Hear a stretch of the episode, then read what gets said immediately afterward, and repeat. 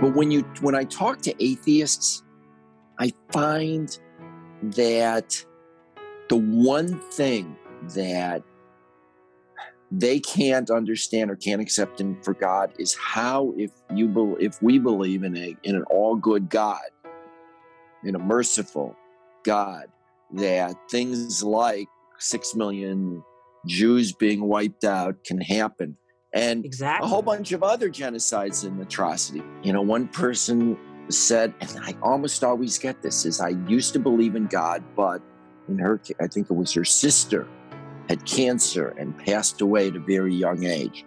And, you know, or someone, uh, it's a, it's someone who has a, a, some sort of challenge in their family or they went through something. You know, how could God let this happen? Welcome to Stories of Hope in Hard Times, the show that explores how people endure and even thrive in difficult times, all with God's help. I'm your host, Tamara K. Anderson. Join me on a journey to find inspiring stories of hope and wisdom learned in life's hardest moments. My next guest has spent his life balancing both work and faith. He is well known on Wall Street and was a founding member of Signature Bank in New York. He has spoken on many podcasts and even on TEDx and Google. He and his wife Susan are the parents of four children, and he is the author of Getting Our Groove Back How to Energize American Jewry, and recently launched a new book, In Good Faith Questioning Religion and Athe- Atheism. I'm pleased to present Scott Shay. Scott, are you ready to share your story of hope? I am. Thank you for having me today. Oh, it's a privilege. Well, let's kind of back up and talk a little bit about perhaps what got this entire story started. And that is your father.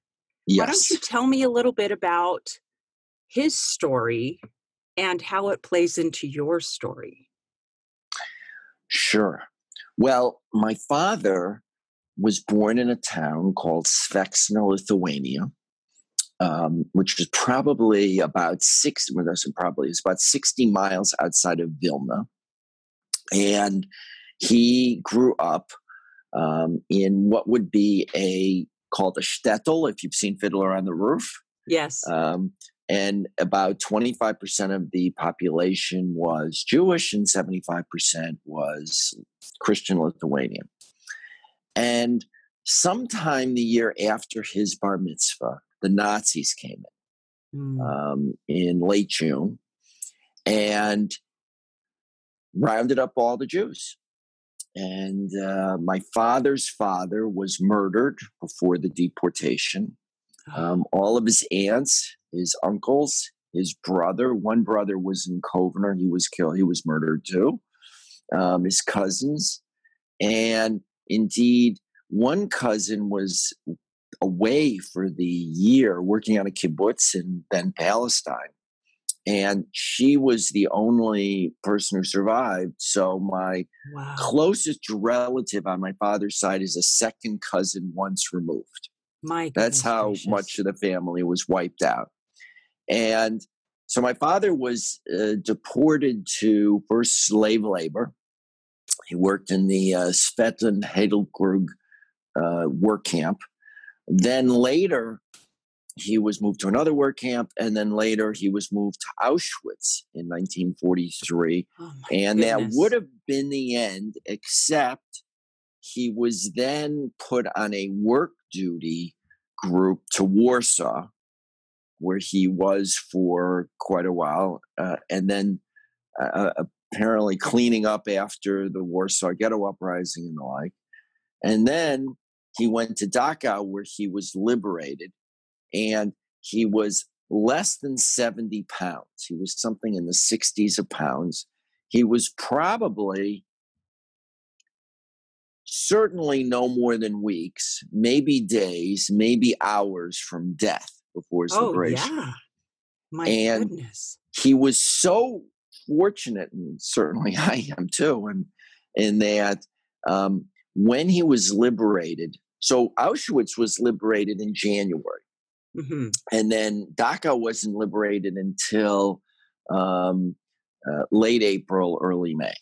So by then, the soldiers knew you couldn't just give people food because what happened initially is that these emaciated inmates would be given food by you know i mean the army soldiers uh, from we were happy to give them whatever they had it was out of oh, generosity yeah. um, they'd give them um, candy bars whatever they had and they would go into insulin shock and die and they oh. would or their oh. intestines would no longer be able to handle food so um, by the time they got to dachau they knew you can't do that and so my father was taken to a allied hospital and he was nursed back to health for the better part of a year.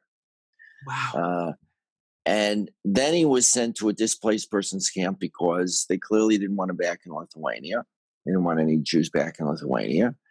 And um, uh, he made it to the United States. He made it to Chicago because a doctor in Chicago, um, whose name I like to mention because he deserves to be every always be have a additional uplift in heaven, is a fellow by Julius Mayer, who signed a form saying that he wanted to see his friend George.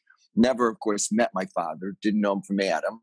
Um, signed that he wouldn't be a burden on the U.S. taxpayer, and he um, indemnified the U.S. government, and they brought him to Chicago. Wow! And my father ended up um, he he ended up working as a carpenter, became ultimately a carpenter contractor, but a carpenter essentially and um, married, had one child, me. And the part that brings this to faith is that my father was it wasn't faith wasn't really an issue for my father because my father was certain there was a god because the the path that got him to from from Svex Lithuania to surviving in Chicago was so narrow. I mean, if he had been in a different line, and if he had been standing in a different place, if you know, so many things would have happened that were so small. If the microphone that you were wearing was on the other side of your face and yeah. not on the side it is, if any of those things hadn't happened, I mean, so much, so small that I mean, on a he would have been dead. There's mm no, there was no question in his mind. He would have been dead. It was so, so much that that random chance couldn't even explain it. Mm-hmm. On the other hand, my father couldn't help, and and I'm, I'm sure you can sympathize, your your listeners can sympathize with being angry oh, because oh, yeah. his father had been murdered before he, as a as a as a you know 14ish year old, you know, child. His father had been murdered. His younger brother had been murdered essentially within, you know, with, within where he was. Um, everybody had been wiped out. Um, his town had been wiped out. He was unwelcome to come back. So he was angry. Yeah. He was angry at God.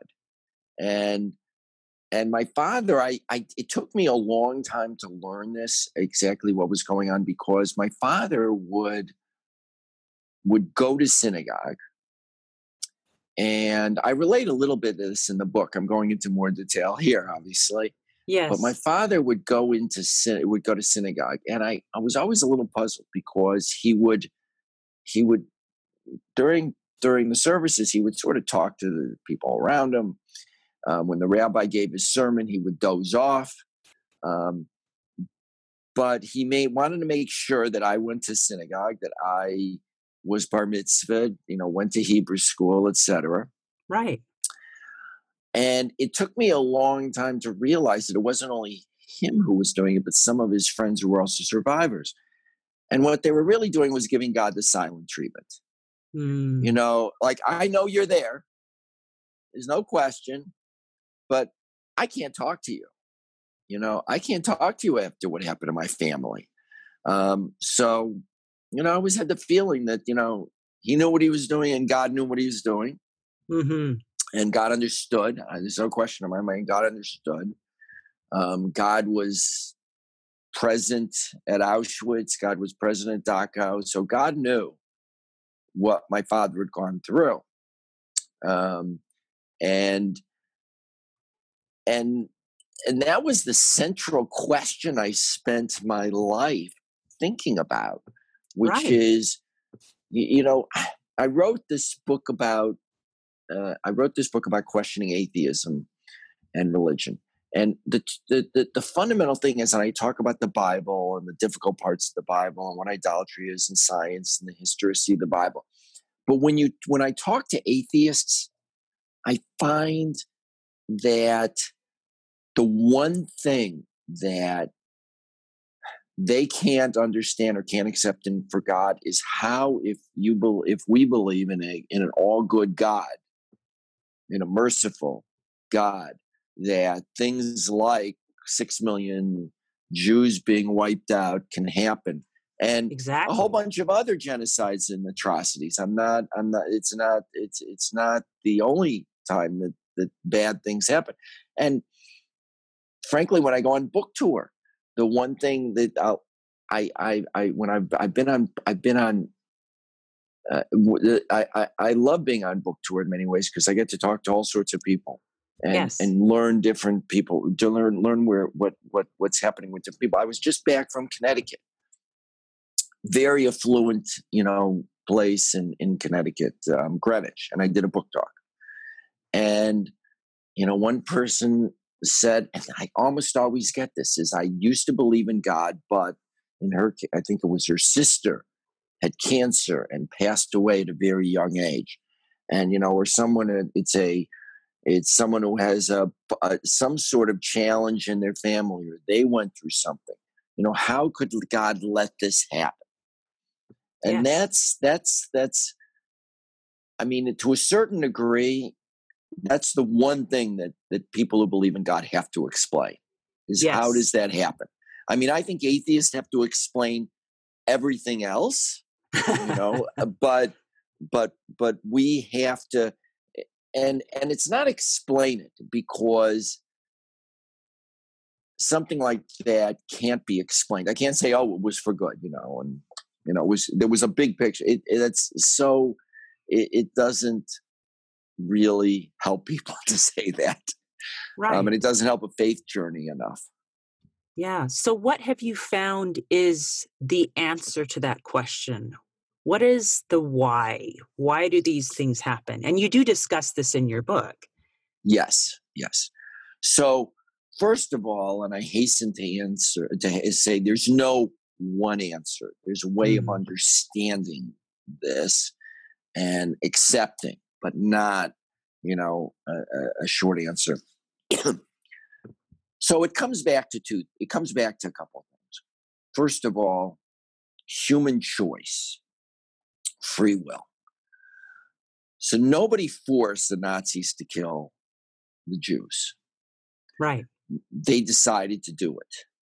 Nobody in all candor forced i mean this has been written about actually in Snexner. nobody forced the surrounding villagers when the, when some of my father's my father didn't do this but some of other families hid out mm. and they mm. were basically handed back um, to the nazis um, nobody forced that people made human decisions and and and and and that's we have to recognize that there's human evil and that's part of what we're put on earth to to to, to deal with Correct. at the same time there were people who in the world were situated to do something about it i mean many of the american government for example knew to some degree what was going on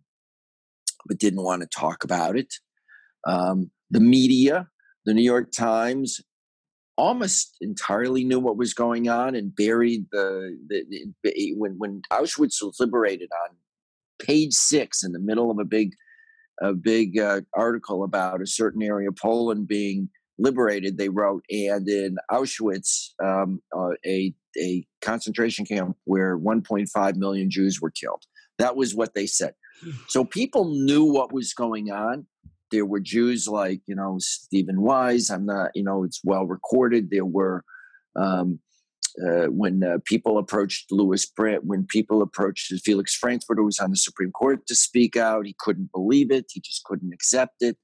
Um, Franklin Roosevelt knew. Uh, you know, many, many people knew and chose not to do anything when there was a conference to bring in the Jewish refugees before um, the final solution.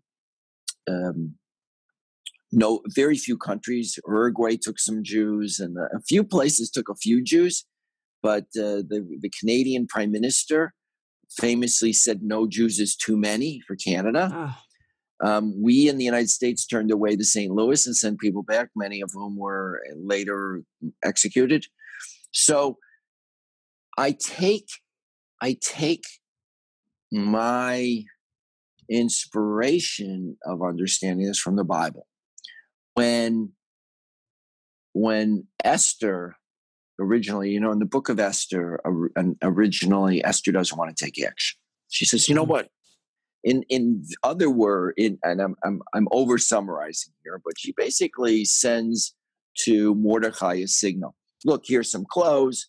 You can come into the palace. Essentially, I can save you, but you know, I've got this cushy job in the palace, this cushy gig being queen. Uh, you know, there's not much I can do. The king hasn't called for me. I don't want to take any risks. And Mordecai says, and maybe one of the most telling statements in the Bible was is don't think that you can escape the fate you are uh, you are you are causing to other people by not acting. Maybe you were put in just this place for just this reason. Yes. And the most amazing thing is esther gets it. Look i'm going to try. If i die i die. If i don't i don't. But first let me get god involved.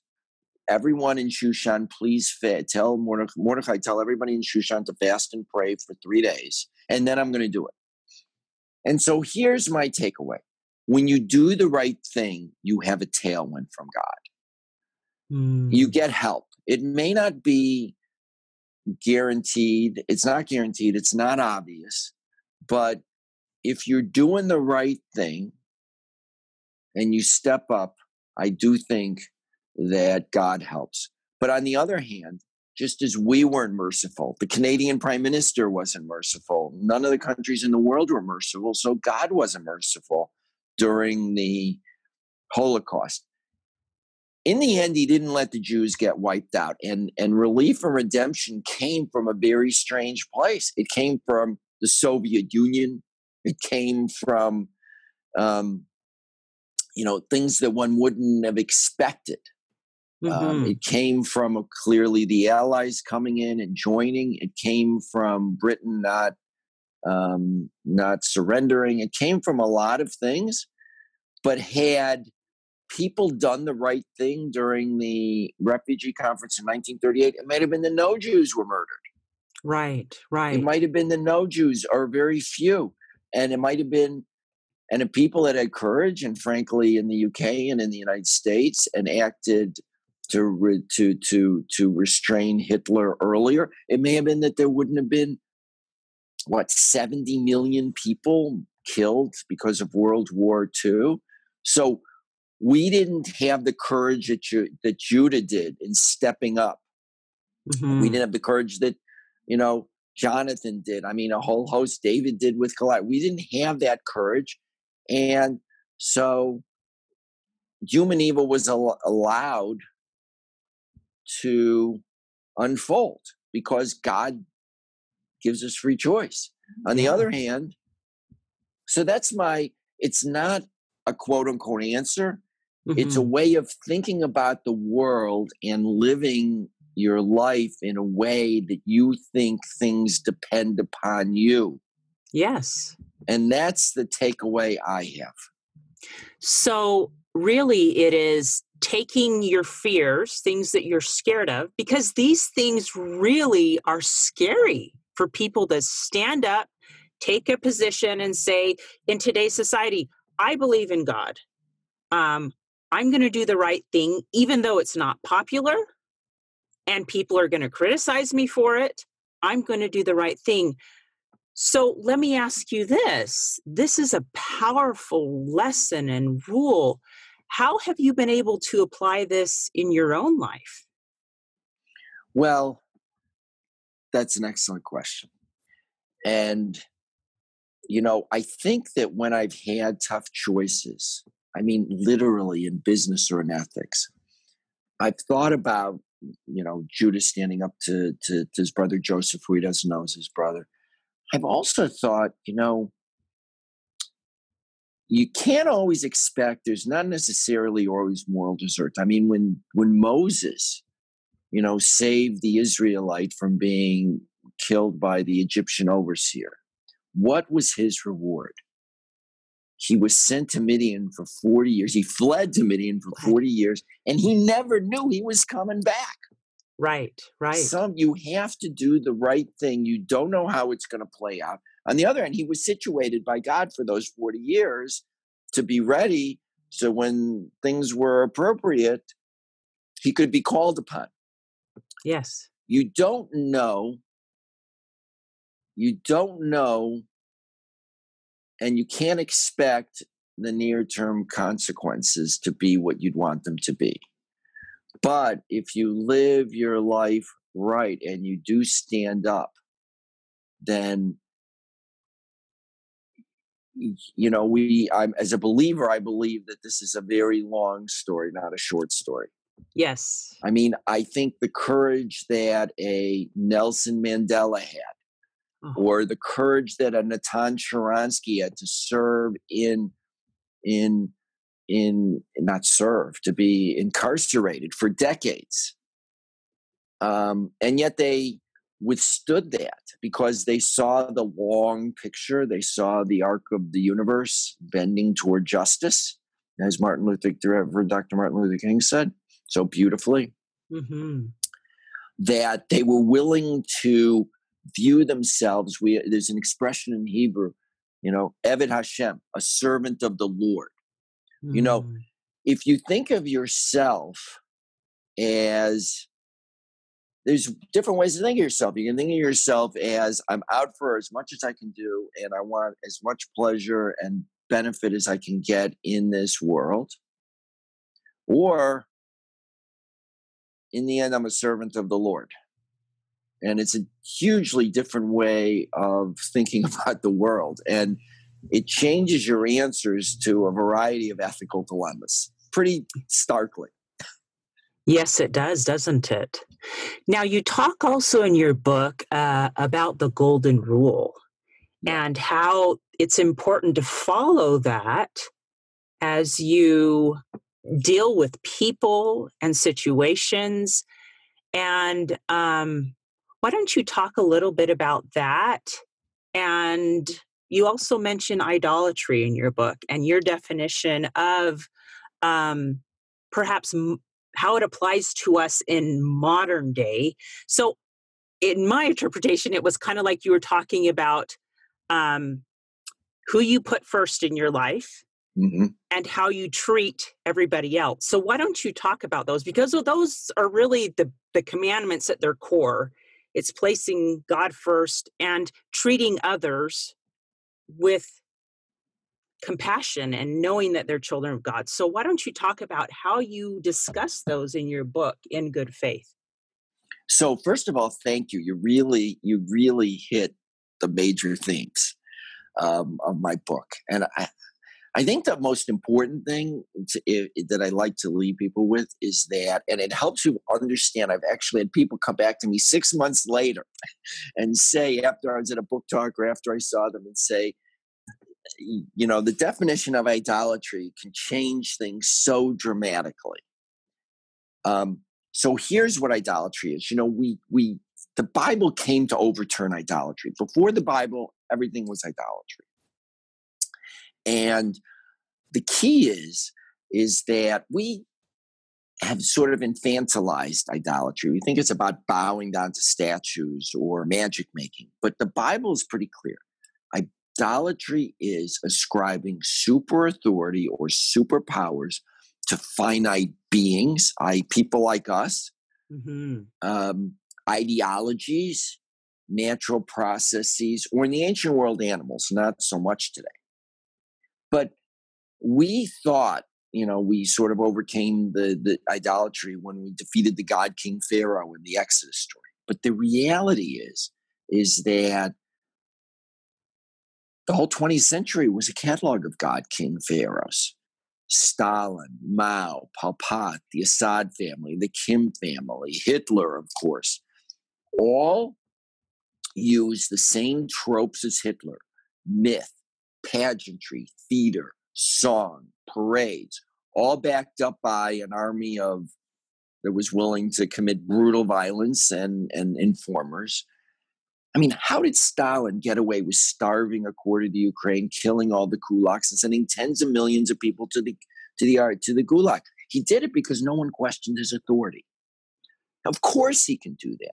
I mean, uh, even today, the Chinese Communist Party has six, what, five to six million people in essentially virtual detention in the Xinjiang province, a million in detention camps. Nobody questions it. I mean, that's what they, that's what, that's a super authority.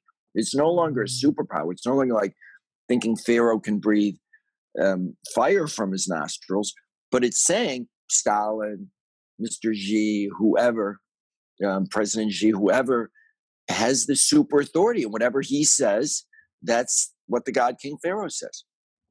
And here's what people overlook a little bit it's not just on a macro basis, it's also on a micro basis. How did people like Harvey Weinstein and Charlie Rose and Matt Lauer and Kevin Spacey and a whole host of others get away with what with abusing other people? They got away with it because within their industries they were essentially idols. They were mm-hmm. unquestioned and unquestionable.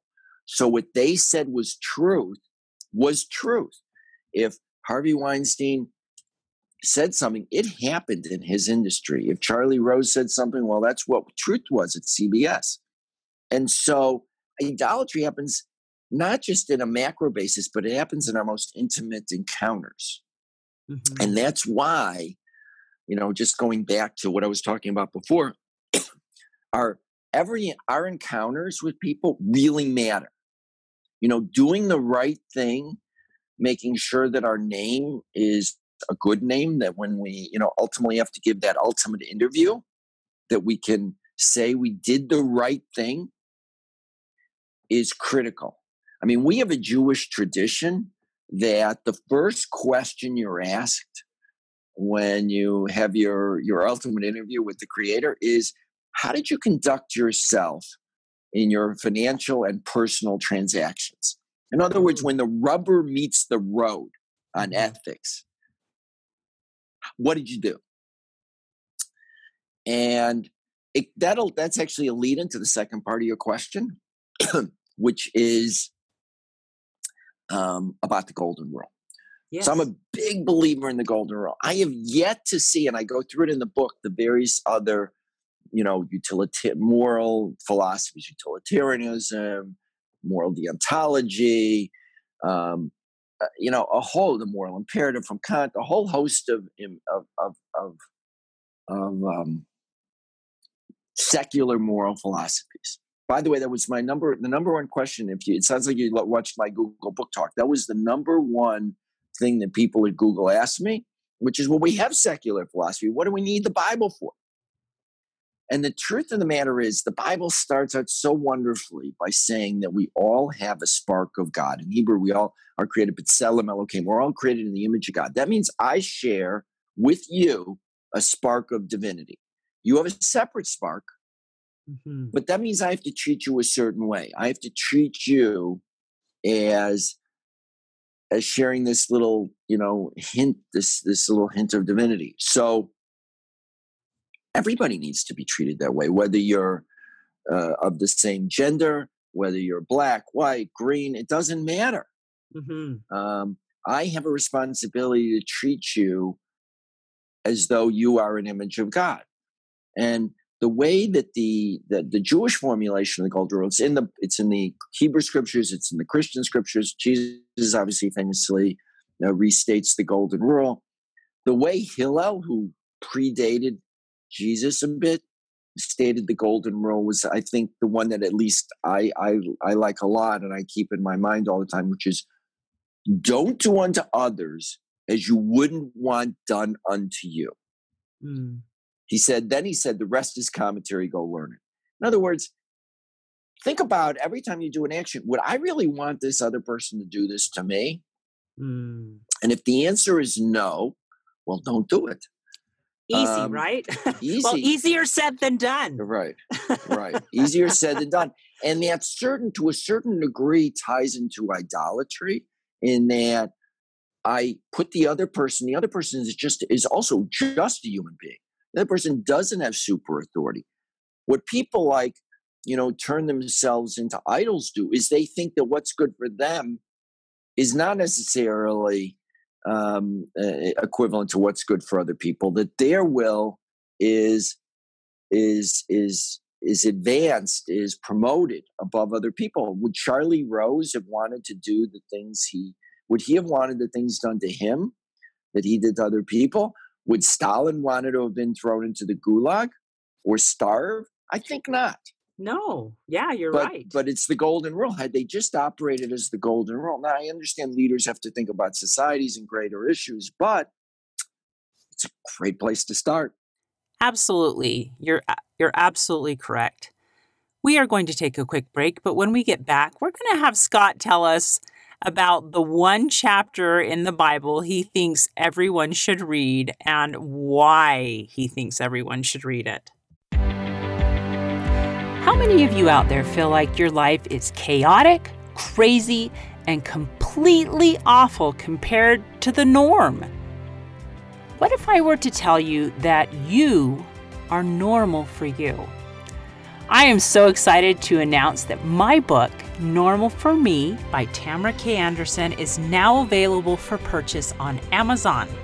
This book took me 10 years to write, and I share 20 years worth of lessons learned in my life detours, including being in a car accident and having two of my children diagnosed on the autism spectrum. In this book, I share the secrets of how I made it from despair to peace with God's help. I also include a bonus diagnosis survival guide at the very end of my Normal for Me book. The Diagnosis Survival Guide includes 12 tips to survive and thrive in tough times. Wouldn't you like to know what those are? So, what are you waiting for? Grab your copy of Normal for Me today on Amazon. And we're back. I'm talking to Scott Shay about his father's amazing story of being a Holocaust survivor, which inspired him to answer some really tough questions about the existence of God and why hard things happen. Now, you mentioned in your book that if there was one chapter in the Bible that you would recommend that everybody read, it's yep. Leviticus 19. Yes. Tell me why. Yeah, I, I think, think it plays into all of this. Yes, it absolutely does. Because Leviticus 19 is essentially, it is the chapter that restates the golden rule. It says, don't be dishonest with people, fair weights and measures, don't place a stumbling block before the blind, treat the widow and orphan and the underprivileged fairly. Um, and the interesting thing is, is that it doesn't just say that. It doesn't just say fair weights and measures. It says, Have fair weights and measures because I am the Lord your God. Don't um, lie or cheat anybody because I am the Lord your God. D- treat the widow and orphan fairly because I am the Lord your God. Set up fair places of justice because I'm the Lord your God. Because here's the thing that I think chapter 19 is saying, which is that any time we have a personal encounter, it's not just you and me but there's a third party, and that's God is present.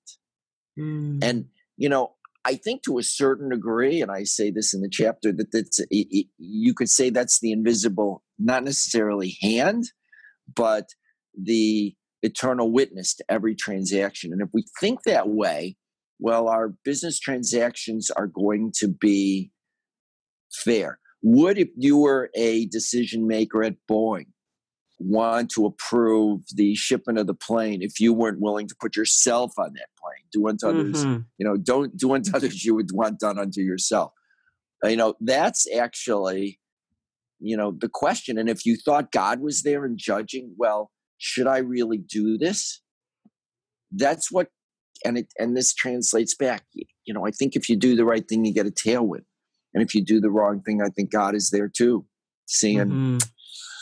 You didn't you didn't pass this test because to me the thing that the Bible says to me in many places is that life consists of a lot of tests, and how you grapple with those tests is critical. And, and listening to your podcast, I know you know that that you face tests Absolutely. and that um, and the way you react to them changes everything and mm-hmm. some of mm-hmm. the conversations that you have how people have reacted change life and you know i have and i think you're you know you're embodying that and other people embody that but also frankly there are other people and you know the christian scriptures talk about people just walking by you know mm-hmm. uh, walking by the wounded body of uh, you know the person on the street, and and you know, and again, it doesn't matter.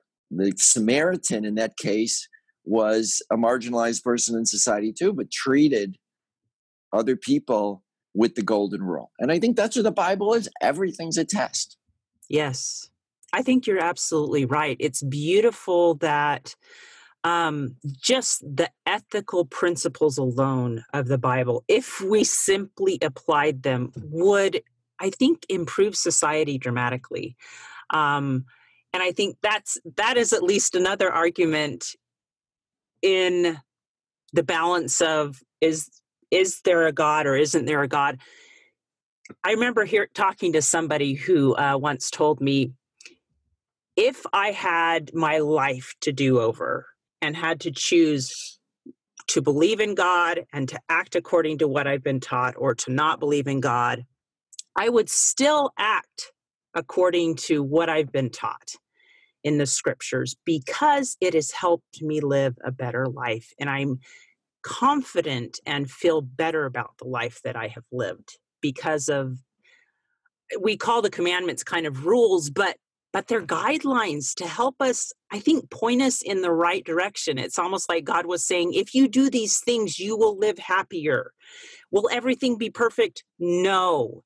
But these things help you be your best self and they help you treat others with with that respect that because they also have that spark of divinity kind of like you were saying so it's it's a beautiful um pattern, I guess I should say. And we can see examples of following and not following that in the scriptures time after time after time. So it's beautiful. Now, you mentioned um, in your book that prayer empowers us to face challenges. Mm-hmm. Talk to me a little bit about how you've seen that in your own life. I know you mentioned at the very end of your book that um, this book wouldn't have come about if you hadn't had prayer. So, talk to me about prayer yes. in your own life and how that that plays out and helps you face your challenges. So, I, this was something I thought about a lot, and and and I've thought about prayer a lot, and it's also the area that the atheists mock the most because they think it's in, it's self infantilizing, it's giving up your own agency, it's um, a ridiculous waste of time, um, et cetera, et cetera. Uh, right. And and and and I've also had a lot of believers say to me, "Well, why would God? You know, how can how how can I offer a better plan to an all perfect, all knowing God? You know, I'm a finite being. So prayer is difficult theologically as well. I don't, and, and, and yet I think it's essential. Mm-hmm. I think it is also something that can, it can change us and it can change the world. And I'll give a few. It's this is this would be a really long answer too, but I'll, I'll I'm gonna I'm gonna pare it down to say this. The first thing about prayer is that, and this is a frightening thought actually to me, for me, is uh-huh. that when uh-huh. I pray, I'm praying to the Almighty. The Almighty knows everything about me. Yes. There is no place for me to hide, to self deceive, or to self justify. Even though I'm probably as good at self deception and self justification as anybody. And I, I, you know, I'm a human being. Yes. Right. But, but at least when I'm praying for that period of time, I have to say, I have nowhere to. I, this is there's a harsh and a bright light on me, and God, what am I going to say to you? Okay, what am I going to say to you about my actions?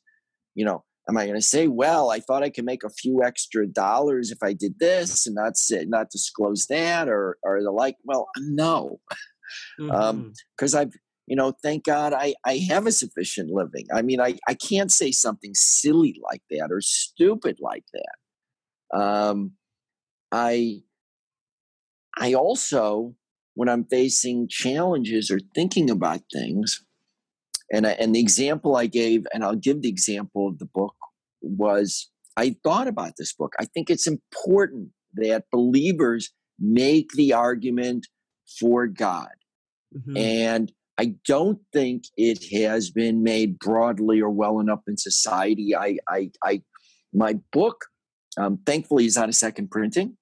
Um, it's Yay, about to come out. Congratulations! In, thank you. And the, but the reason I say that is surprisingly, I'm finding many people are sending books to their children who go to college who are being taught that that faith is just their family's superstitions and don't worry we'll convince you at college not to believe in that silly stuff anymore like the tooth fairy and so i saw a need for this I saw a need. I have a, I, I mean, I have friends whose whose children, whose whose whose whose significant others, whose all sorts of people who lost faith because they think it's irrational. They think science has explained faith. They think the Bible was made up, et cetera, et cetera. And so I really thought there was a need for this book, and I thought there was a need for this book a long time. But I didn't think I could write this book or should write. You know, I'm I'm a banker. I'm a, I'm, I'm, I clearly think about this stuff a lot. Don't get me wrong, sure. and I'm a believer, and I'm a avid reader, and and and I and I've written another. I read a previous written a previous book, so I sort of knew I could write a book. But me write this book? Why doesn't someone else write this book? And then, as I said, what happened is I was making these excuses to myself. I mean, you know, I wasn't I wasn't taking it serious. I'm making these excuses, and then all of a sudden, then within a period of months I had a child living at home who moved away for a job. I had uh, I had um, two children in college, and then I had one children surprise me and decide to go to a high school boarding school. So, and then my wife was um, accepted for a PhD program. So she was going to be really busy. She's now Dr. Susan. I'm very proud to say. And awesome. all of a sudden, I realized, wait a second, I, I'm going to have a fair amount of time if I want to make it happen and I can't. And if you're praying and you think something's important, well, why can't I do this? Mm-hmm. You know, what is my excuse to myself? And it wasn't writing a book, you know, it's not fun. I essentially gave up bicycling. On Sundays, I would work 14 hours because I had the day off. Wow. I would work Saturday nights. I'm a Shabbat observer, so I don't work on the during the day of Shabbat in terms of writing, although I might be reading. Um, and anytime I had two hours, uh, I would start writing. And I'm the guy sometimes have to travel internationally. You know, there's that always that annoying guy on the plane with the light on for the whole night flight. I'm going to confess now to all of your listeners that was me. Um, and and that and and I did that for five years. I mean, I was like really I didn't do. I gave up, you know, other than family work and and you know, I just I enjoy wine too, and a couple other things. I didn't do any really extracurriculars. Mm. And um, but I wouldn't have done that without prayer. No way, no way I would have done that because I, I forced me to face up to the to the. I would have frittered my time away probably. I mean, I don't Mhm. have frittered my time. I would have done something reasonable. I you know, but I wouldn't have written a book. Let me put it that way. Right, right. The interesting thing is, I think when God gives us something like this and He puts that idea into our mind, that He's going to open that way for us to accomplish it. Now, that doesn't mean that it just automatically happens. Like you just mentioned, it involves a lot of sacrifice on your Right. behalf, too.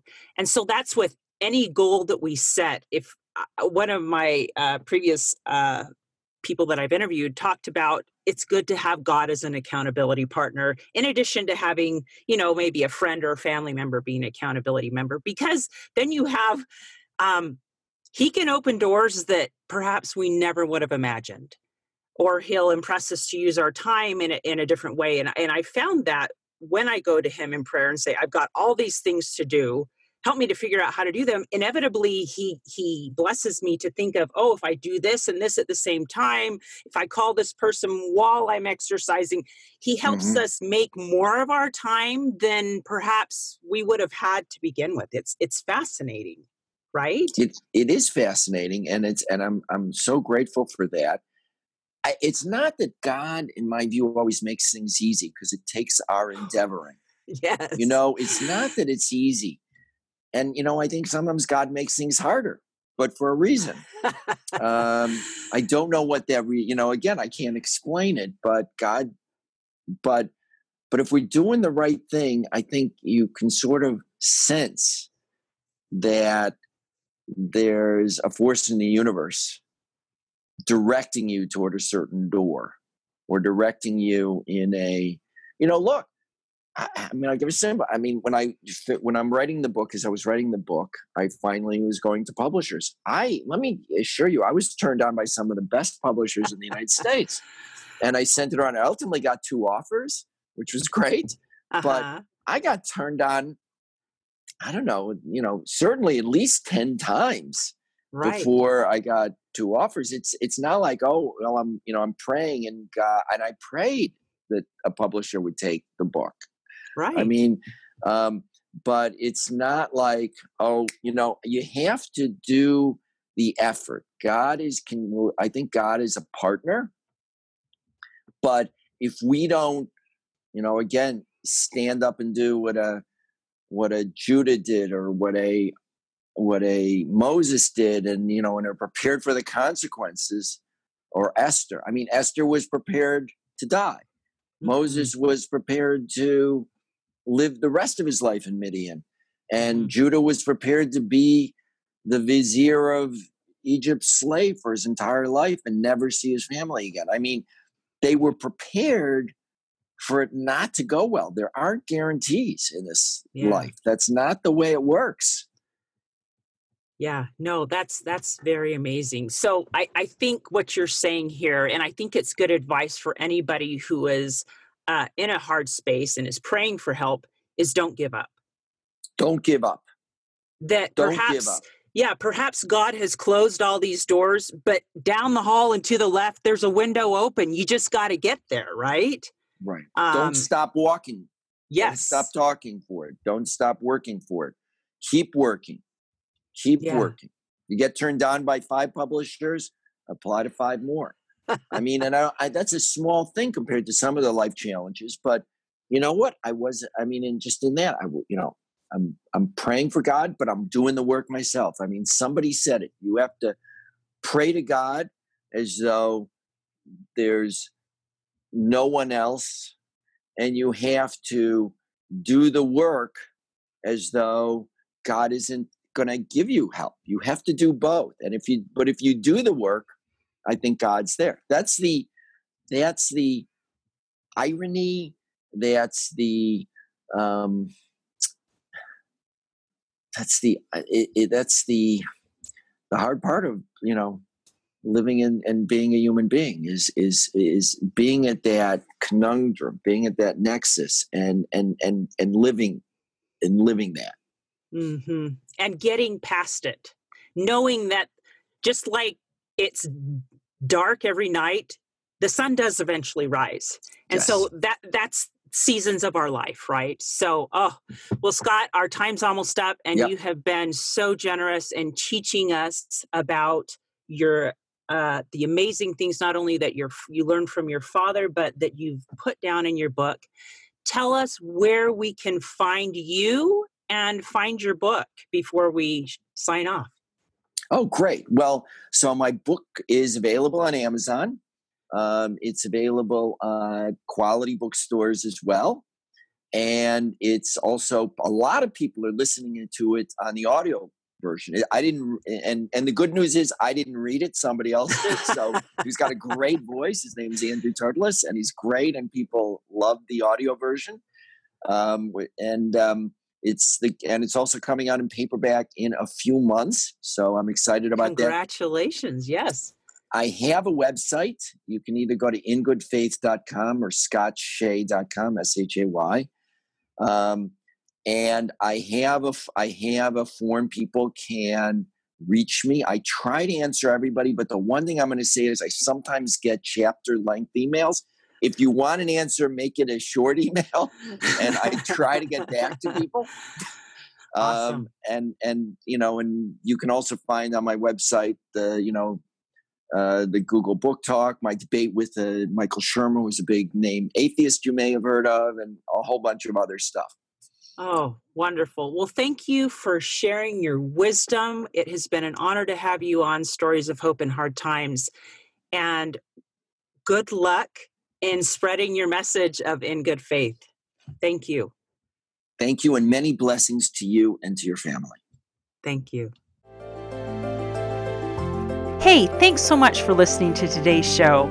I know that there are many of you out there that are going through a hard time, and I hope you found things that have been useful today as you listen to the podcast.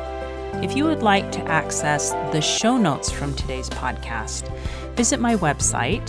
It is storiesofhopepodcast.com. That is where you'll find favorite quotes from today's episode and shareable memes. And those are fun because you can share them with your friends on social media. You will also find the links mentioned throughout today's episode so you don't have to remember what those were. And also all the tips that were shared. Sometimes tips are shared so much throughout an episode you forget. What were those great things? So go to the show notes, storiesofhopepodcast.com, to look up these fantastic resources. You know, if someone kept coming to mind during today's episode, perhaps that means that you should share this with them. Maybe there was a story shared or a tip that they really, really need to hear. So go ahead and share this episode with them. May God bless you, especially if you are struggling, with hope to carry on and with the strength to keep going when things get tough. Remember to walk with Christ, and He will help bear that burden. Above all else, Remember, God loves you